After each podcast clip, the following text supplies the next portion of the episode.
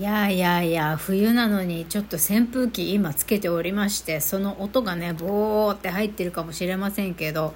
家の中がね焦げ臭くて焦げ臭くて大変なんで扇風機回しております。なのでそのまま扇風機を回しながらね収録ね止めずに扇風機は止めずにやりたいと思います。今日はコメント返し!エロ玉ラジオ。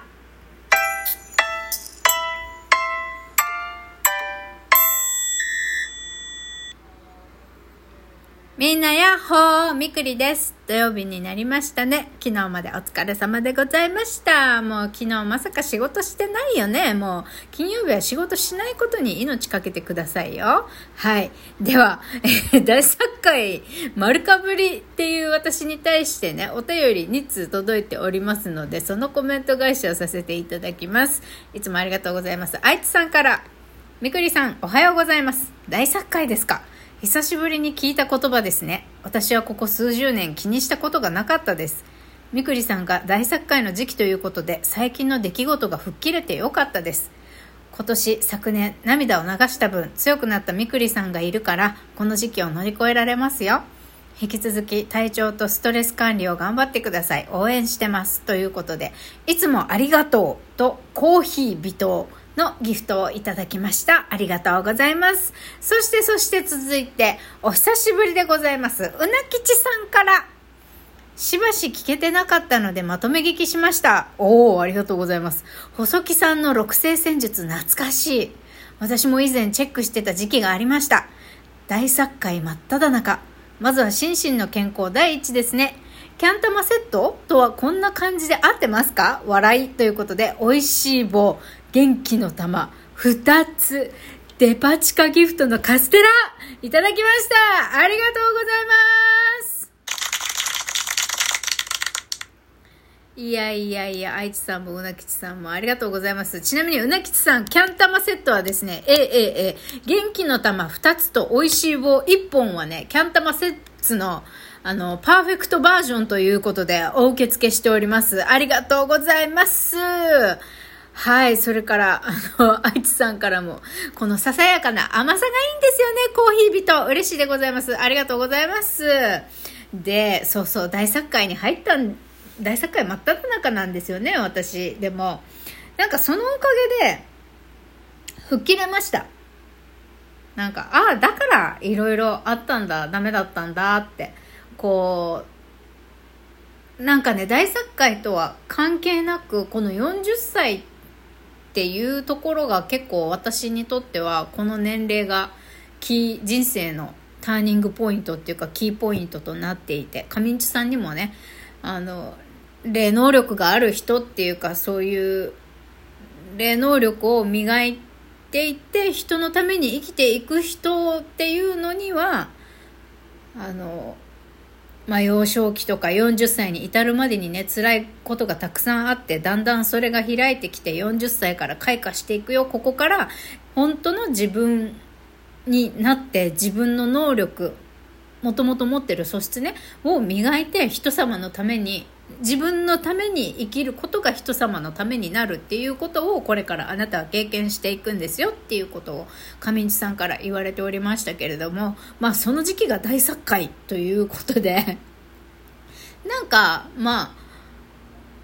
何で見たってどう見たっていいんですよ。でちなみに私タロットカードでは全然今からどんどん良くなるっていいことしか出てこないんですよね。大作会のはずなのに。だからまとめっていうと多分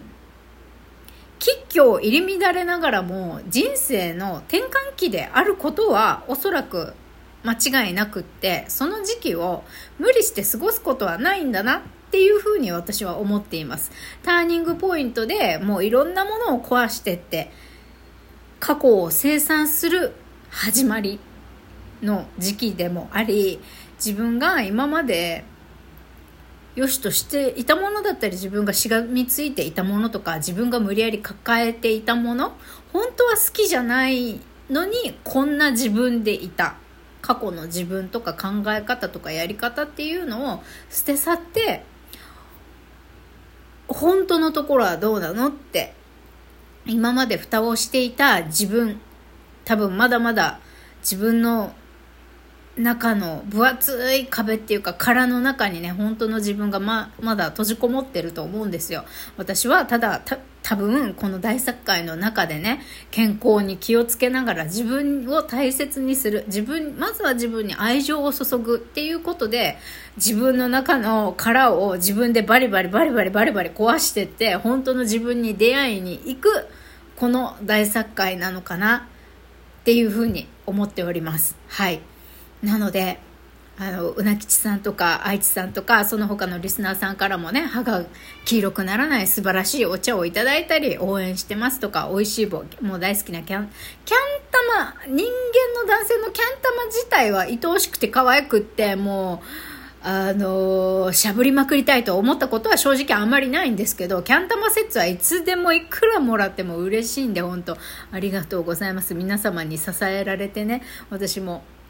なんとか休みながらですけれども、休みながらのこの配信もね、楽しくやらせてもらっています。これまで大変だった分、愛知さんがおっしゃったようにね、まあなんとか今までが大変だったからこれからはその大変だった分マイナスだった分をプラスにしてどんどんもらっていくんだっていう気持ちにねなって過ごしていこうと思いますとはいえあの大作会なんでね変な例えばあの変、変に大きなお買い物をするとか、収入に見合わないことをするっていうのは、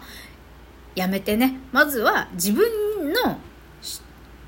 お金の管理っていうのも私の中で課題としているので、自分の収入に見合った生活をしていくっていうこと。で、それが、例えば、あの、1日1.5食しか食べれないだとか、そういうことになったとしても、それは、うーん貧しいと捉えるのではなくこれに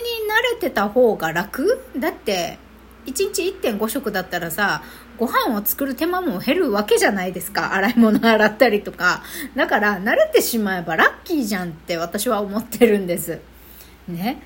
まあかといって1.5食に減らしたとて苦しい生活が続くのは見えてはいるんですけどね。本当に引っ越しが終わるまではあの毎日3食食べれるような生活は送れないっていうのは確定してるんですよ。まあだけどその時期もまあなんとかなるかとなんとかしてこかというふうに思っております。はい。でねうなきちさんも久々にあの聞いていただけてまとめ劇していただいて懐かしいです。あのお二人のお便りから共通することは六星戦術懐かしいとか考えたことないってとこですよね。そうそうやっぱり細木和子さんの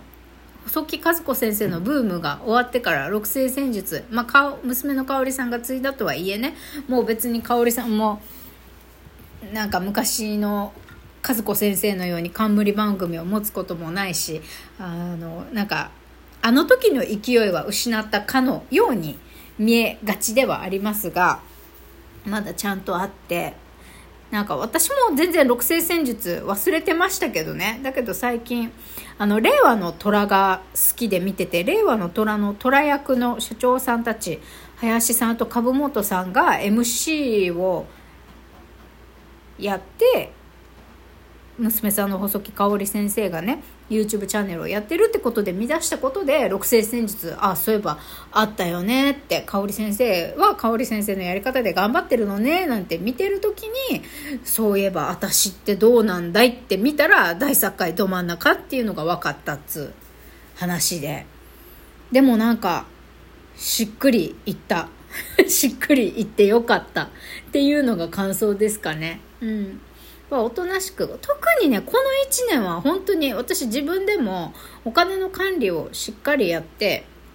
あの生活をちゃんとすることお金の管理もそうですけど体調を整えてね生活ちゃんと生活することを、まあ、ゴミを、ゴミはね、毎回ちゃんと出さなくてもいいんですよ、別に。今日忘れたって来週のね、ゴミの日にまた出せばいいからいいとして、その、もうものすごい大部屋の中で過ごすとか、あとはこれ以上、状態が悪くならないようにするとかそのじゃあ一回バス安全に乗ることができた。じゃあ来週またどっか出かけてみようとかっていうその継続的なチャレンジを短期間でいっぱいやってみるっていうのは今あんまり考えてなくって、まあ、まず1回できた。それからまた普通に過ごしてみて間を空けてまたどっかお出かけしたいなって思った時とかその必要性が出てきた時にあの落ち着いて入れる自分でいるといいなっていう感じで。そのおとなしくするにも回復に向かうにしても自分をせかさない1年にしたいなって今年は思っています。今年に限らずですけどねうつが寛解に行くまで自分が自分の状態が良くなるのを焦らない。し誰かにせかされたくもない